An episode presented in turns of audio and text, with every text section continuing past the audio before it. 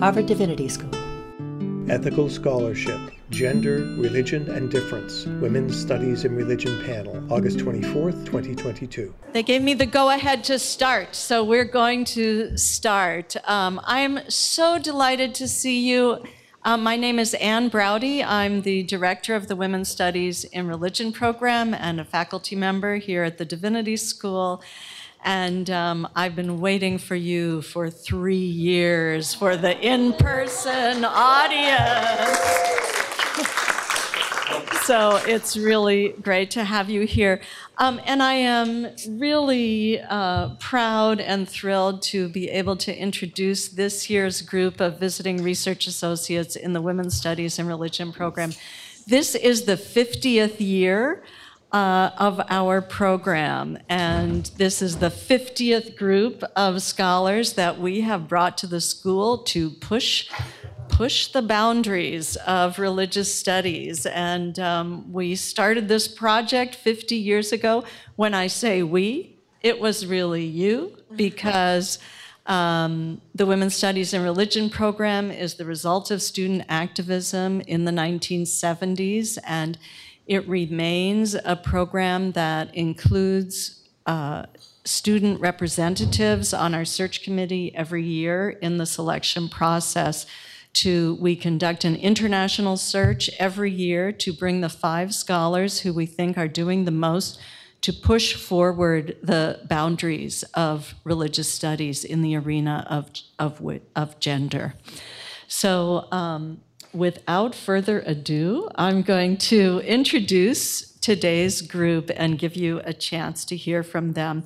Now, as uh, you probably know, each scholar who is visiting us this year will be teaching a course, um, half of them in the fall and half in the spring. These are one off courses. They, it's an opportunity to learn from a scholar about the new research area that they are exploring, and these courses will never be offered again. So um, it's a, a, once in a lifetime opportunity.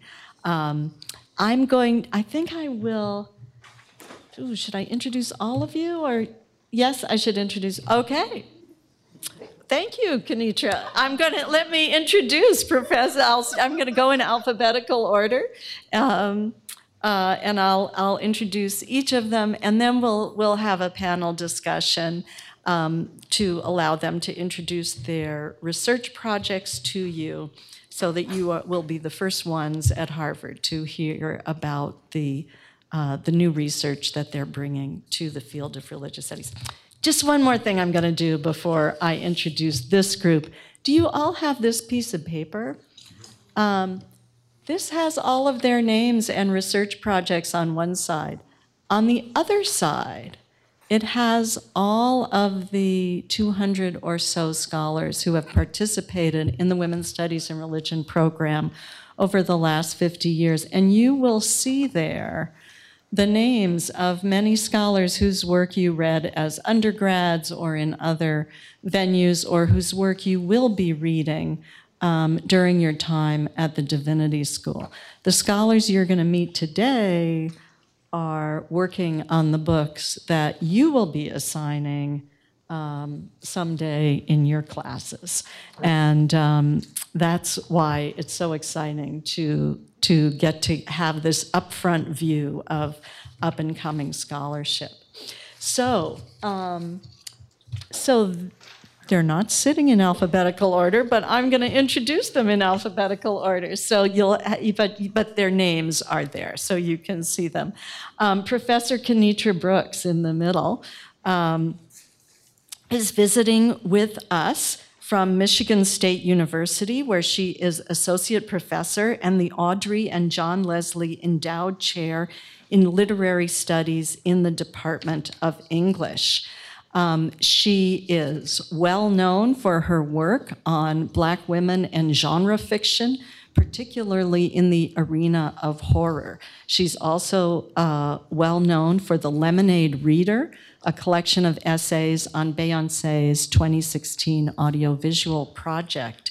Um, this year, she's going to be working on uh, her project is entitled Divine Conjurers Recovering Black Women's Intellectual Histories of Spirit Work.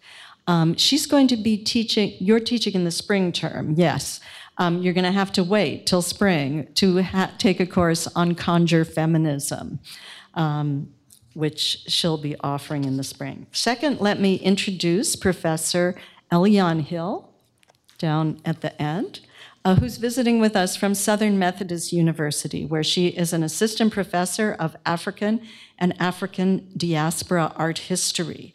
She studies the embodied renderings of the domestic and transatlantic slave trades in Ghana, Togo, Benin, Liberia, and their diasporas. Um, she is going to be teaching also in the spring a course entitled Dancing Diaspora Black Feminist Art and Practice. Um, her research project is entitled Spirited Choreographies Women's Ritual, Identity, and History Making in Ewe Performance. Um, Professor Jordan Katz, where there's Jordan, um, is visiting with us from the University of Massachusetts, where she is assistant professor of Judaic studies. She's a historian of early modern European Jewry with a focus on Jewish cultural history, history of medicine, and women and gender in the 17th and 18th centuries. Um, she is teaching this fall a course on Jewish and Christian childbirth in early modern Europe and her project is entitled Delivering Knowledge Midwives and the Making of Jewish Culture in Early Modern Europe. Um, the next is uh, Mendez, where there's Cersis. Um, she is Associate Professor and Vice Chair of Women and Gender Studies at California State University in Fullerton. She focuses her research on race, gender, sex and sexuality at the intersections of science and religion. And she's teaching this fall a course entitled When the Orishas Trouble Gender Decolonial and Non Binary Feminist Thought. Her research project is called Conjuring Another Humanity Decolonizing Feminist Methodologies Within Afro Latinx Ritual.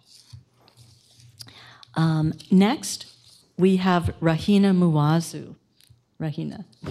Um, she is a scholar of Islam um, and formerly a research associate at the Leibniz Zentrum Moderner Orient, Berlin. She received her doctorate in Islamic studies from the Freie Universität Berlin and her master's in Muslim culture studies from the Aga Khan University in London after beginning her uh, education at the University of Jos in her native Nigeria.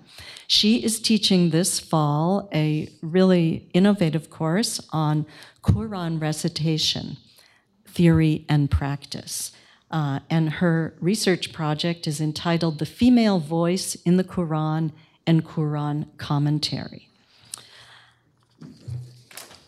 Tulsi, uh, excuse me, Tulasi Srinivas is visiting with us from faraway Emerson College across the river, um, where she is professor of anthropology, religion, and transnational studies at the Marlboro Institute for Interdisciplinary Studies at Emerson College. She is also a fellow of the Royal Asiatic Society and of the Indian Sociological Society. Um, she has published six books, including most recently one I'm sure you've seen on your syllabi The Cow in the Elevator, an anthropology of wonder. Um, she will be teaching in the spring term a course on the goddess, gender, sexuality, and sacred ecology in South India, excuse me, in South Asia. And her research project is The Runaway Goddess water, gender, and caste in the climate apocalypse. So um, let me now um, ask the research associates to tell you a bit about their work. And I'm going to return to the alphabetical order, if I may, and start with Professor Brooks. Um, Kenitra, you were among uh, a small group of scholars that coined the term conjure feminism. as the topic for a special issue of last fall's issue uh, uh, of last fall's journal uh, Hypatia, the Journal of Feminist Philosophy, as well as of your upcoming course. Um, what happens when you bring the words conjure and feminism together? And why did you think it was important to, to do so? What made you think it could be possible to trace a genealogy of conjure feminism from the religious thought of a 17th century Congolese woman to 21st century fantasy fiction? Um, so In less than five minutes, please. um, so, conjure feminism came about because um, one, the practice and traditions of the women of my family. So I was born and raised in New Orleans, and my great grandmother was a conjure woman. And she actually healed some fevers that I had as a little girl. Um, and I also knew that she deeply identified as a Christian woman and as, oh, okay. You want me to do my voice? I can do the voice. Okay. as a Christian woman and as a child of the Lord. Um, I know that womanist theology is very much structured within the Black Protestant practice. I thought that we needed terms that included those extra Christian practices that our grandmothers would do, that our aunts that would be whispered about in our families, but also provided a spiritual grounding for uh, Black women and particularly in the US South, because I wanted to ground it and give it a regionality as well. Um, one, not just because I'm a Southerner, I also think so much of the Black South is overlooked as a place of intellectual prowess um, and uh, intellectuality in itself. So to say that, you know, it wasn't just us learning to cook from our grandmothers, it was also about us learning how herbs worked. It was also about us learning you know how we could actually create and change reality um, by using the tools of our ancestors right? So i wanted to bring these ideas together. And I also wanted to have this conversation about a continued conversation with Raboteau and Herskovits and coming throughout of, you know, just how Christian is the Black Christian practice and, you know, uh, specifically in terms of using conjure because conjure existed before the Black church and it remains a part of the Black church, it just isn't spoken about as openly or acknowledged. So to have those sometimes uncomfortable conversations about where our Christianity begins and you know the blendings that happens in our practices as as they are um so yeah, so I'm going through my notes. Um, in terms of bringing in um, the, uh, Doña Kimpa Vita, she was um, burned as a heretic um, in 1706 in the Congo Kingdom. And um, she was a, an elite um, member of the Congo aristocracy. She was literate. Uh, she was a dyed in the wool Catholic. She believed that Jesus was black and that she was possessed by the uh, spirit of Saint Anthony. And she was also a Madre de Nkisi, which meant that she would practices what commonly known today as Palo Mayombe. So she was doing traditional indigenous African religious practices along with her Christianity and bringing this and tracing this sort of intellectual, political, heretical history to the women of the US South and eventually to the women um, uh, fantasy writers such as N.K. Jemisin, who writes about a um, a conjure woman who used conjure as part of the civil rights movement. Um, we know that the civil rights movement focused a lot on Christianity. Um, there's also this uh, this sort of narrative of the secularity of the Black Power movement, but we also know that traditional African religious practices were moving all throughout those political movements. So a lot of this is investigating um, this um, intertwined nature between Black women's spiritual realities, as well as uh, their political motivation and um, moving together, and looking at how, you know, conjuring as a, black, a magic practices of the Black South, how it has roots in the African continent and how those practices have been continued. That five minutes? I don't know, but it was perfect. Thank you so much.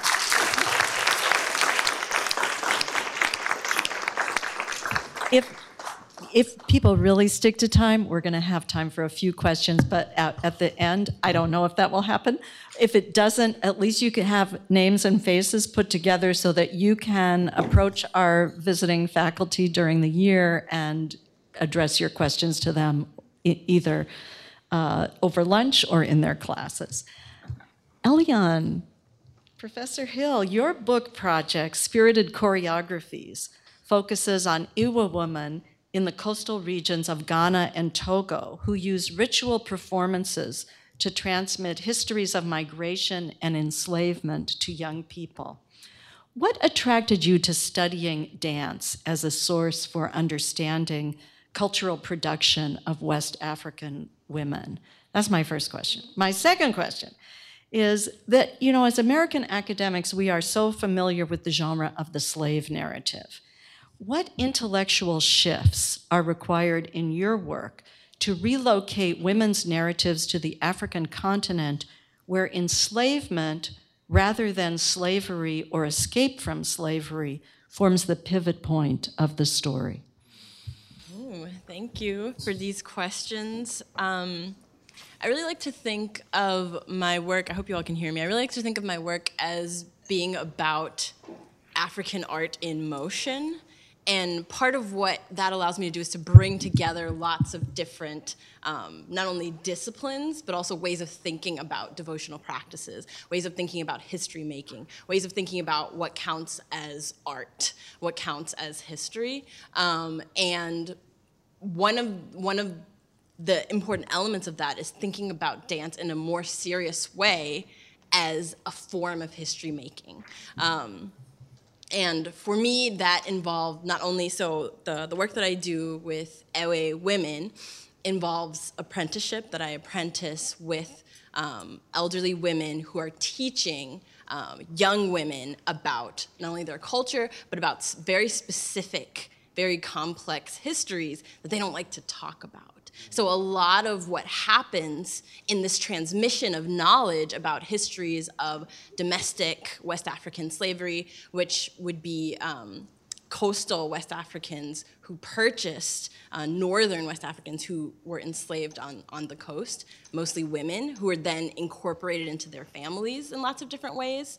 Um, but what that, you know, with a, with a history like that, so this is, you know, between usually between 1700 into the 1850s. So you have these histories that people don't want to talk about because they are taboo in a lot of ways, but that they're transmitting to young women. Um, and for me, what was important was to think about, you know, why, why don't we know more about these histories? And part of the reason for that is that we focus so much on text. And even when I tell people, you know, I look at dance and visual histories, well, they say, well, why don't you just do an oral history? Even oral histories have a different purpose than a danced history or a visual history. So um, I can't remember which scholar it is who talks about this, but she talks about the fact that a written history is about the event itself, and oral history is about the interpretation of that event. But to me, I would say that a danced and a visual history, that's about the relationship sometimes even spatialized relationships between different players so between the people who are involved whether it is you know past and present because you know i'm working with groups that are still speaking to their ancestors. Mm-hmm. And uh, so for me, dance was a way for me to get around this focus on often colonial languages. So many of the women that I work with, they don't speak um, French or English, which are the, the national languages of Ghana and Togo. They don't write in Ewe, they speak Ewe and they perform. So um, these women still have histories, and these histories are still essential to understanding the slave trade holistically, not just understanding the transatlantic slave trade, not just understanding African American voices and diasporic voices, but also how do those connect to the regional diasporas that are within West Africa, the complexities between different groups of people. Um, so for me, dance was my way of, of being able to step into these spaces of women's leadership and allow them to lead and teach me instead of saying oh well you know you're not writing in this way. You're not producing histories in a way that academia has accepted so i'm not going to count them. So for me that was why dance was so important um, and in thinking about uh, african art in motion i look at beaded regalia that is a part of the performances that the women do that is a part of festival performance which are considered to be secular but there's you know sacred secular in, in west africa is mostly just a myth. Um, and then you know you have ritual practices which are more private. Um, and so you have altar building um, which are kind of these water these tables that are like these waterfalls of color with all of these different offerings for spirits and one thing that I started to think about is the fact that many of the objects that are on an altar will also end up on people's bodies during performances. So whether it's, uh, as I said, the beaded regalia or even um, specific figures uh, that are meant to represent um, ancestors, um, even jewelry, certain pieces of jewelry will represent specific people or specific types of spirits. And these will be danced and so then the body is transformed in these moments into a type of altar. So I think about that as well. And uh, when Anne asks about um, how are we thinking about a slave narrative, for example, in this context, in a very different way than we you know, would think of it, say, in the US. Um, for me, one of the big differences is we don't have the comfort that many, many of us go to of easy binaries of this is the enslaving person, this is the enslaved person. Because the people that I work with, that I speak to, they're descended from both. And I mean, many of us in this country are also descended from both. So it doesn't allow us to say this person did this and this person did that, that we have to work within those tensions and understand what those stories mean within those tensions. Um, and what does it mean to have histories that are not fixed? That it's not written down and done, that it is continuing each time you perform it, to have a new meaning, to have a new way of moving, that the spirits return to talk again. So that, I mean, I don't know if that's my five minutes, but you can ask me more questions, but that is uh, kind of the essence of the work that I do is trying to understand histories in a new way, trying to bring together disciplines like dance studies and art history um, so we can talk about devotional practices materially, so we can talk about gender in ways that really are not fixed, ways that depend on, you know, who, who which ancestor are you talking to now? so. Thank you so much.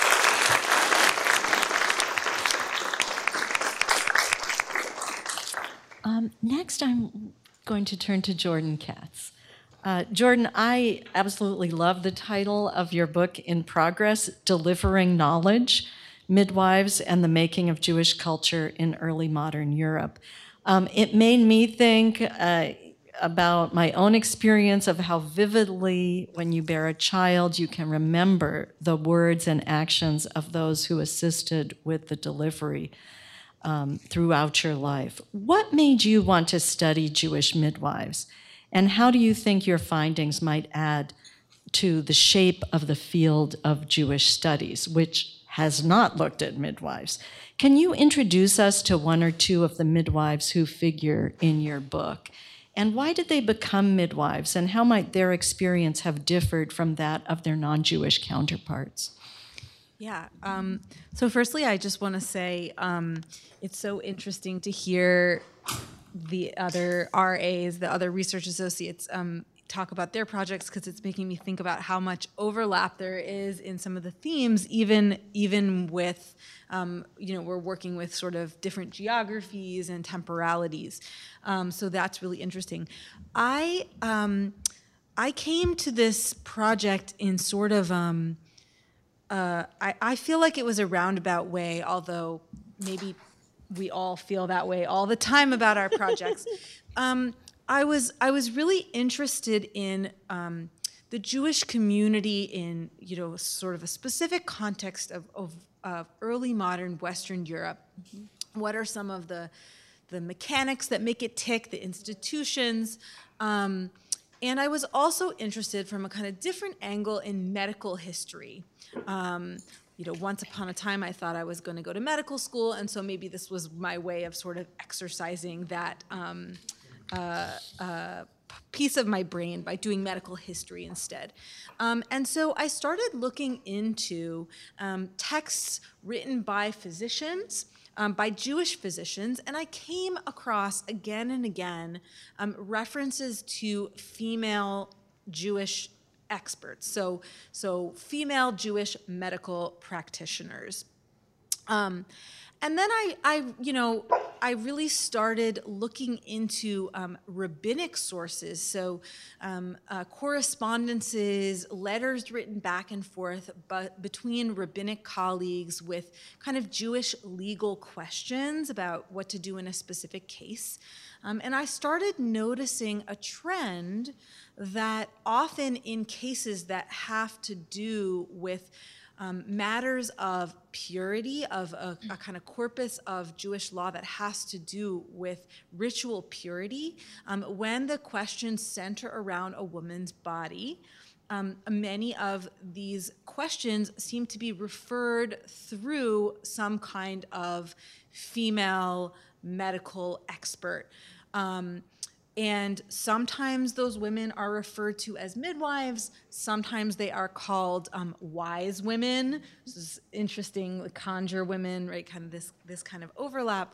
Um, wise women or um, cunning women is often the term that's used in sort of the English language um, scholarship about them.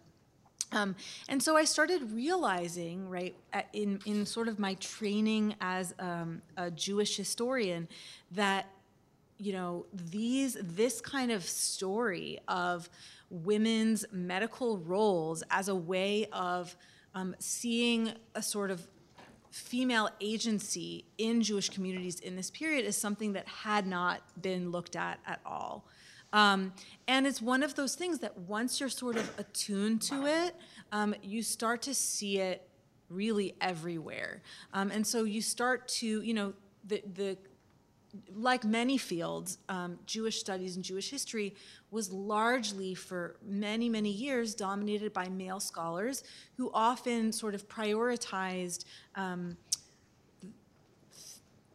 the kind of the, the kind of rabbinic correspondences and texts that I that I actually was looking at, um, but they were really interested in the, the the writers of these texts, the male figures, what what's going on in terms of rabbinic law. I'm less interested in the sort of the legal outcomes of these and more in terms of what they can tell us about who was in the discourse, um, who was part of this sort of system of um, a republic of letters, if you will, a rabbinic republic of letters. Um, and so that's sort of the avenue through which I came to this project. Um, but then I started looking into um, communally held manuscripts because so many Jewish communities, almost every single one in Europe, um, kept a or many records, registers of the kind of day-to-day occurrences in their commu- in the life of their community, um, and you start to find midwives um, mentioned their salaries, specific instances that occurred, their roles in um, in testifying about the paternity of an infant. Um, and so to me, it became a way to tell a different story about early modern European Jews, um, my kind of subjects of inquiry, than has been told before, and one that um, that really centers women to tell us something different about what was going on in this context um, and how a sort of medical lens can offer an alternative story. Um, so, in terms of the second question, um, one of the midwives who's very near and dear to my heart, having now worked on her um, for, I would say, I don't know, seven years, dry, like plugging away at her texts, um, is a woman named um, Rachel or Rachel Solomons. Um, and Rachel Solomons became a midwife in Amsterdam in, um, in 1709. And what's so interesting about her is that we, you know, there are many Jewish midwives who kind of came to the medical college in Amsterdam um, to officially register themselves, become licensed, um, go through apprenticeship, calling back to, to Elian's um, project as well, right? Apprenticeship was the kind of common um, path towards, to, towards becoming a midwife. Um, but how do we know more about Rachel Solomons? Um, we actually have a manuscript that um, she wrote in, and that the cover page, the title page, um, was actually a tr- it, it, contains a translation um, of a text that was translated from Dutch into Yiddish. So just going back to Anne's question about what what was the experience or how how were Jewish midwives' roles or training path different? Um, the reason that Rachel Solomons had this translation of a midwifery treatise um, rendered into Yiddish from Dutch is because she could not read Dutch. Um, and she could not read the city regulations in Dutch. Um, and so she had to have them she commissioned a translation of these regulations and of this midwifery treatise so that she could kind of participate in these larger networks of medical culture um, that was surrounding her in Amsterdam and in Europe um, more widely. And this was often the case with Jewish midwives um, who were sort of part of the larger medical establishment. In some ways, you know, they went to go get go go register, pay their fees, um, get licensed, but they sort of stood apart in other ways. So whether linguistically or whether um, because they were employed by the community and not by the larger um, city municipal government. Um, and so, just to stick with Amsterdam as an example, um, there are really good um, records about Jewish midwives who were employed by the Jewish community in Amsterdam. Uh, and that community, you know, one of the things that was distinct about Jews in this context is that they developed really their own system for managing medical care. Um, and so they divided midwives into different quarters that they were responsible for. But this also mirrored what the city was doing with its Christian midwives, um, which was also dividing them into different quarters that they were responsible for. Um, so I hope, right, that this that this project, my my kind of wish for it, is that it throws into focus not only what you know a different story of the Jewish community, but of Jewish communal relations with their surrounding. Um, uh, municipal and bureaucratic structures. Um, what are Jews pulling sort of from the outside? What are they resisting? Um, and how can we sort of um, provide a more textured narrative of what that interaction might have looked like in this period? Thank you so much, Jordan.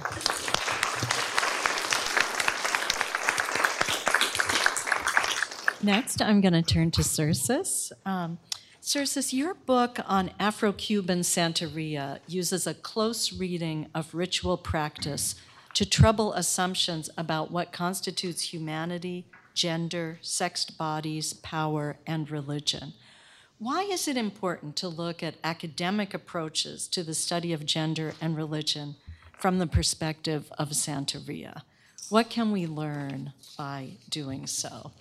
And if you have time, you don't have to go there. But I'm so curious um, about the way that your work utilizes one of the most influential and widely read books that has come out of this program, the Women's Studies and Religion program.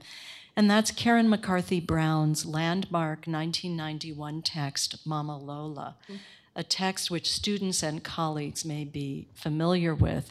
And um, uh, I can't resist telling you this story that when Karen McCarthy Brown was here, um, uh, her, there was a fire in her home and the manuscript burned. And she was kept in the WSRP a second year so she could rewrite the manuscript. um, and uh, I'm really grateful that that happened. That was long before my time. Um, uh, but I wonder what has changed in the 30 years since Mama Lola was published that has enabled you to ask questions of the field of religious studies that could not be conceived of in 1991. Thank you so much for those questions. Thank you for hanging out with us. um, I actually am going to start there because I, I, you know, I actually went to a program at Binghamton University that no longer exists, and it was a philosophy program that allowed us to approach philosophy from a non Western perspective. There was at that time this turn to really thinking about what are decolonial approaches to scholarship right so we were we were interested in this question of not just decolonization but what they were referring to at the time as decoloniality and that was we started with this idea that coloniality um, lives beyond the end of formal colonialism. It lives in books, it lives in all of our approaches, it lives in the air we breathe. So, what does it mean to take a step back and not begin from a colonial lens? So, here I am in this program, right? And thinking like where does this like pre-colonial decolonial thing live and i think it takes me back to what you were saying earlier about we don't have archives if you come from the caribbean if you come from groups of people that were formerly colonized your materials won't necessarily live in an archive. So you have to start thinking very creatively and expansively about where you're going to look. And even if it is the case that what you inherit inherit are practices that have been touched by colonialism, which many of these practices have been, one of the things that I was interested in is in seeing if there were ingredients that managed to resist the colonial project. So I started thinking about access points that I had, access points that were familiar to me. I'm a dancer, um, I'm a salsa dancer. So, you know, I started asking this question, talk about roundabout ways. Um, you know, what kind, um, are there ways that you can imbibe other understandings of gender and sexuality through music and dance?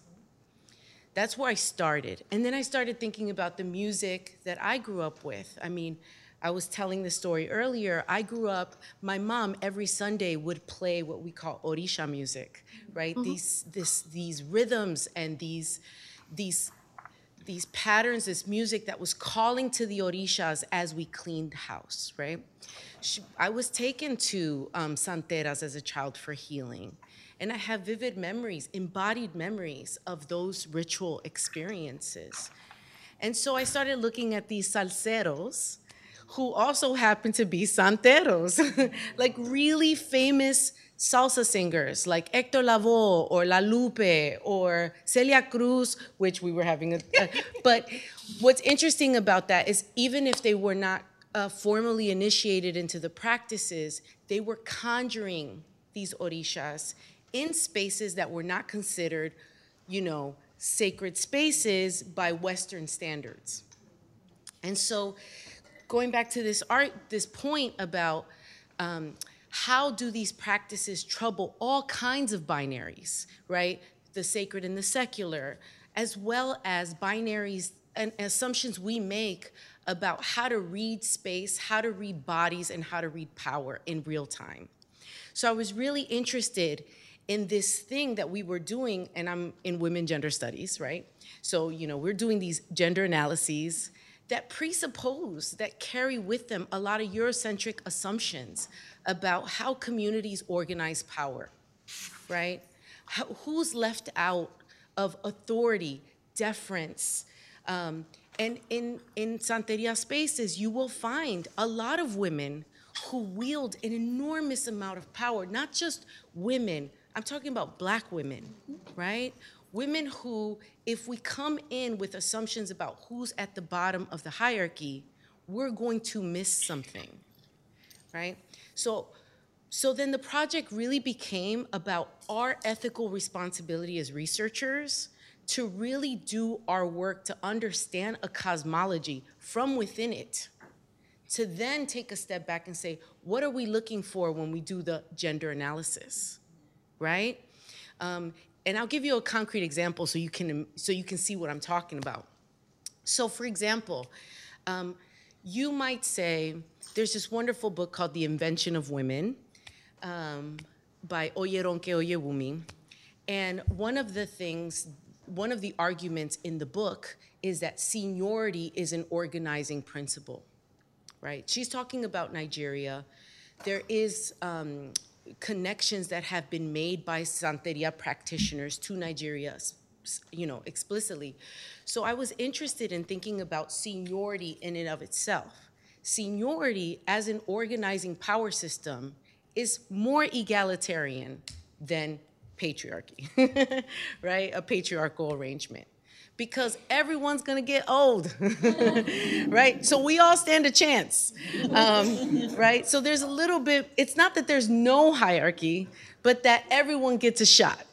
So, you know, if you think about how Santeria operates, there's an organizing system that is spiritual seniority, right? That isn't necessarily tied to actual age, visible age, something that you could read or see just by looking at the people in the space. And that forces you as a as a researcher to really take a step back and saying, wait, wait, wait, how is power being constituted in this space at this time? All that to say that, you know, when she makes this argument in the book that researchers have gone to the space and have seen older men married to younger women and have made arguments about patriarchal arrangements. This is patri- you know, patriarchal. But the question is, how do we know where seniority ends and where patriarchy begins? Hmm. And while we tell the narrative of patriarchy, we are making invisible the possibility of seniority, right? So I'm interested in looking at systems of power that coexist but are not necessarily that visible to, to researchers who haven't done the work to find out a little bit more about the local, local modes of empowerment. So that's one example. There's many, many more that have to do with bodies, with altars, with possession, all types of practices that actually introduce non binary, non gendered ways of being in the world and that are completely operative. We don't have to make them up, they're not pie in the sky, right? We don't have to write a manifesto for them. They are there and they can be activated and operationalized at any given moment. So I'm going to leave it there. Thank you.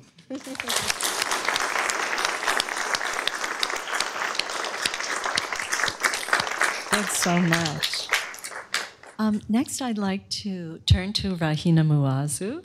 Um, Rahina, your project on whether women's public recitation of the Quran is prohibited by Islamic law concerns a practice that you yourself engage in and teach as a religious practice, in addition to as the subject of your academic work.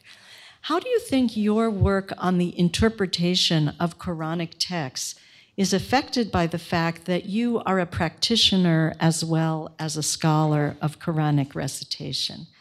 Do the two roles enhance each other? Do they ever conflict? Uh, one of the challenges of your project has been to translate the Arabic word awra for an English speaking audience. Can you help us understand why this has been so challenging and how the term differs from the standard translation of nakedness as Americans understand the term? Rahina. Thank you, Anne. Uh, thank you all. Um, okay, so I would like to start, I mean, I'll try to stay within time. I want to start briefly by ex explaining my, it doesn't work? Yeah, so, oh, it's better now. Yeah.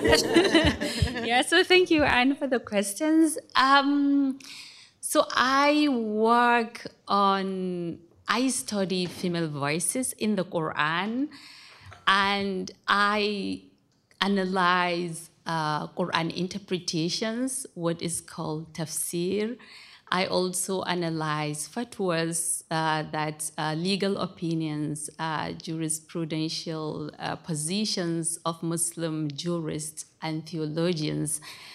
And my main question is to find out the position of the female voice on the Islamic law, whether women, women's voices are categorized under awra, what I sometimes translate as nudity or uh, nakedness. And by that, so the understanding that, uh, I mean, the understanding of female voices as part of their nakedness means that the female voices must be taken out of the public space. You know, it's you know, the, if the jurists that understand the voices to be part of their nakedness, they ask women to cover the voices, and covering the voices means women shouldn't talk or shouldn't sing or shouldn't recite the Quran in public spaces. So that's the focus of my work, or I would say that's one aspect. It also has an, um, an ethnographic side where in addition to looking at or analyzing the, the jurist positions, I also study the implication of you know implications of those positions on women's lives and the society in general. How, for instance, women are sometimes able to build, to empower themselves to build capital when they are allowed to use their voices in public spaces. And to do that, I employ um, the theory of the forms of capital developed by a French uh, sociologist, uh, Pierre Bourdieu. And I see how women could gain, for instance, economic capital, symbolic, social, how they could become rich through public usage of their voices, especially in Quran recitation. Uh, so I will go going back to Anne's question on my positionality and how it affects, you know, being a practitioner. I recite the Quran, so, and I also study the Quran and also the, the, the voices, women's voices, as I have said. So um, it's, it's challenging. I mean, you know, I was trained in a madrasa in northern Nigeria, and, you know, I study uh, different Islamic sciences. I was also trained there to, in Quran recitation. And the questions I'm taught to act there differ from what I ask now. The whole, I would say, the whole epistemology of knowledge is different. What is knowing? What does it mean to know? How we know is seen differently.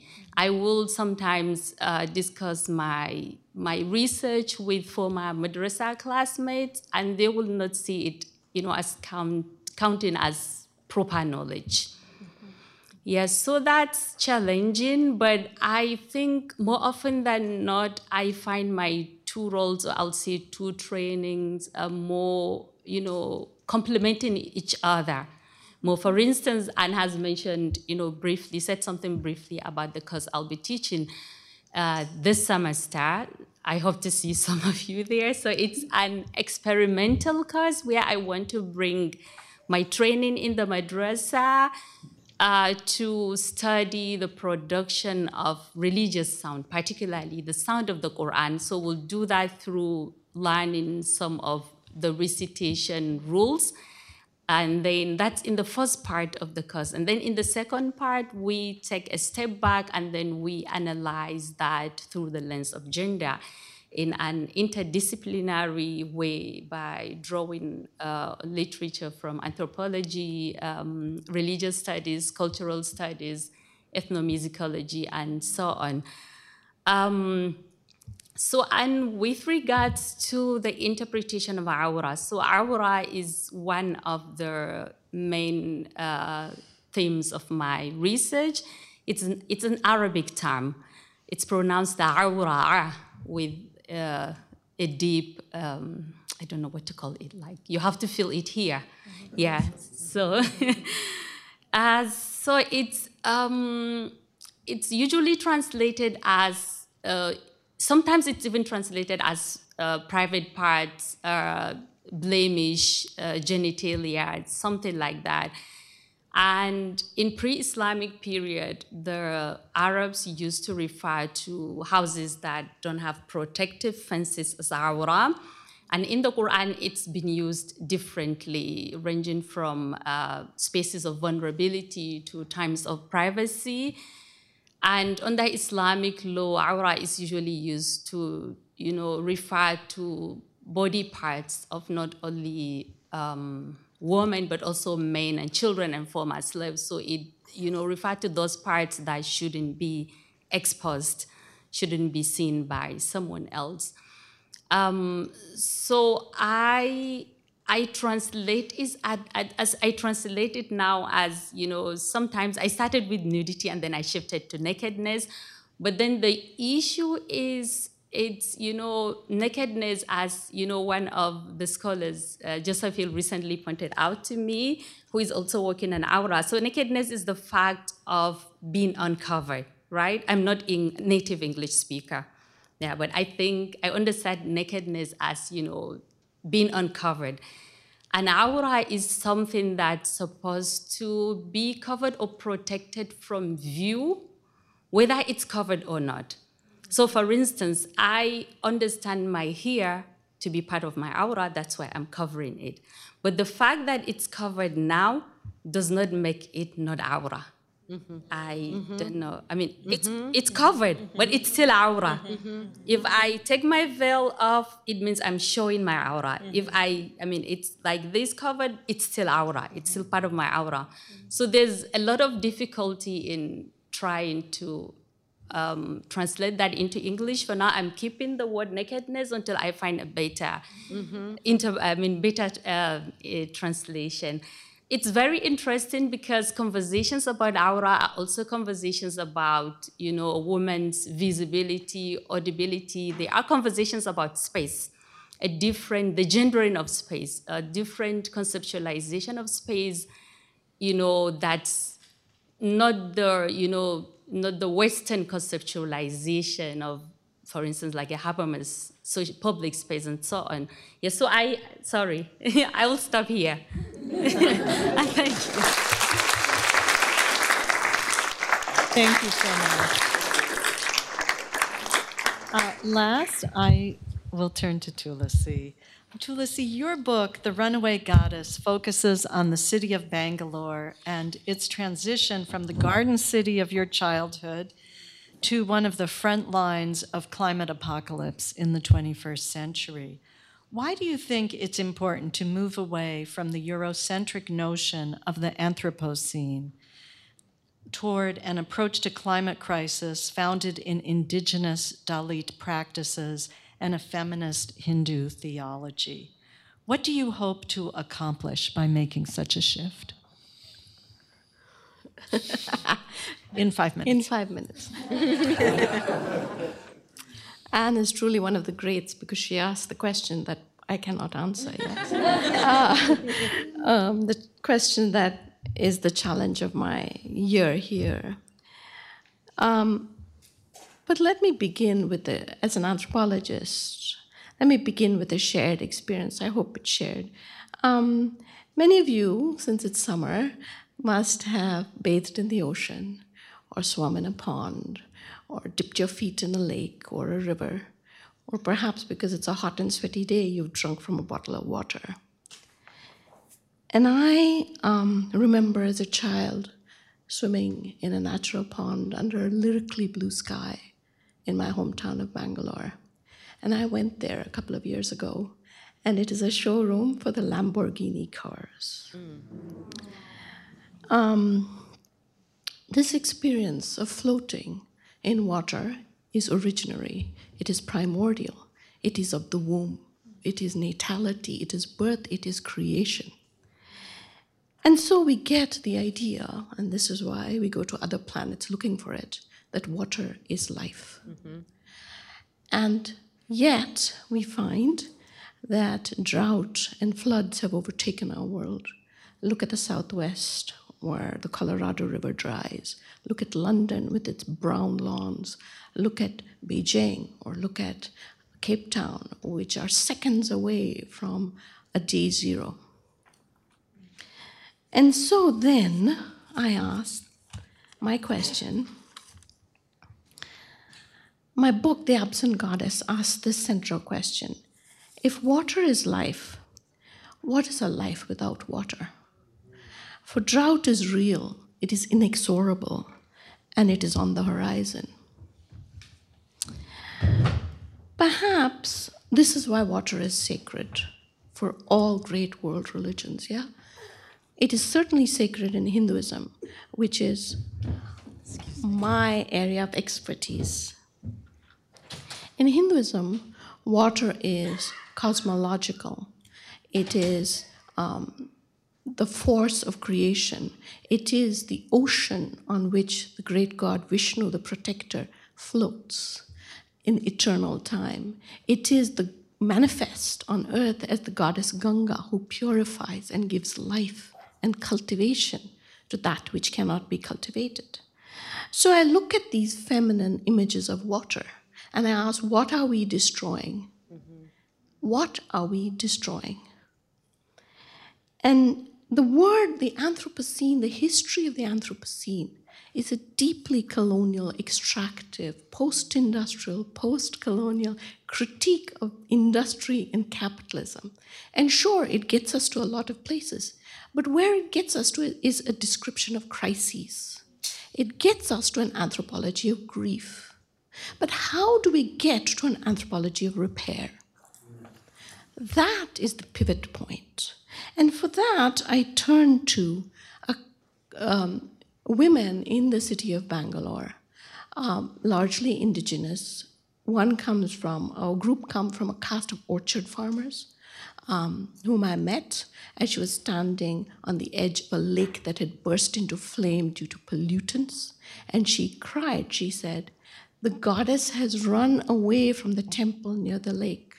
Maybe she has been raped by the developers. So when the goddess runs away, what does that say to us? What is the vocabulary that we can use?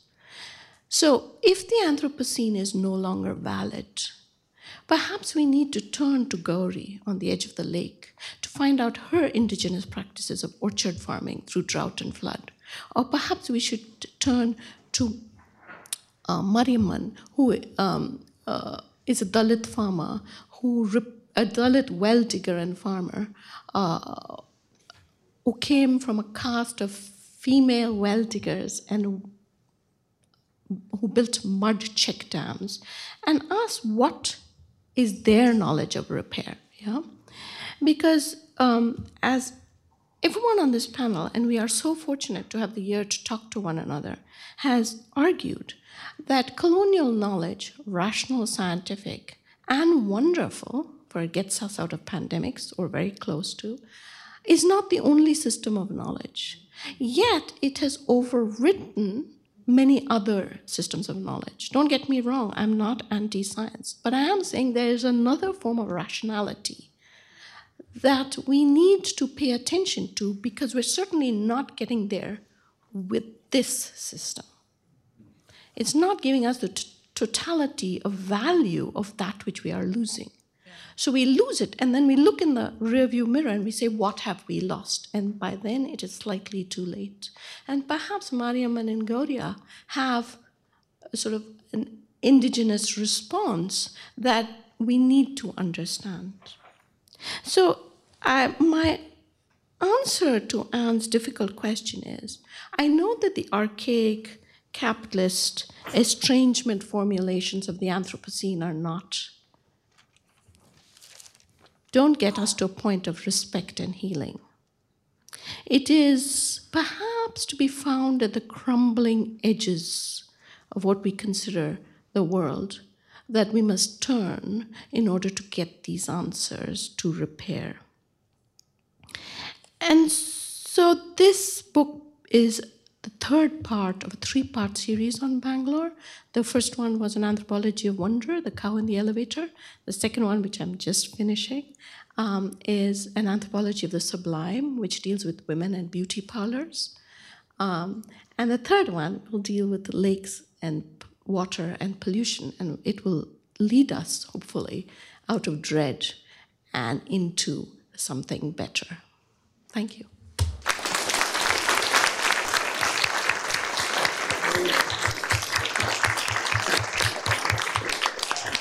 Thank you so much, Tulasi. That was a wonderful note to end on.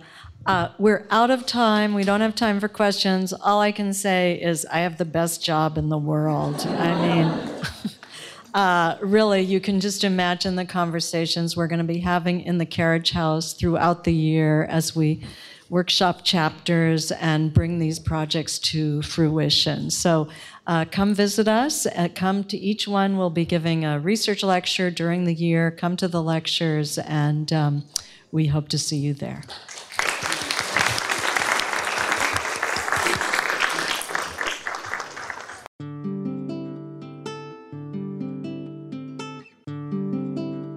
Copyright 2022, the President and Fellows of Harvard College.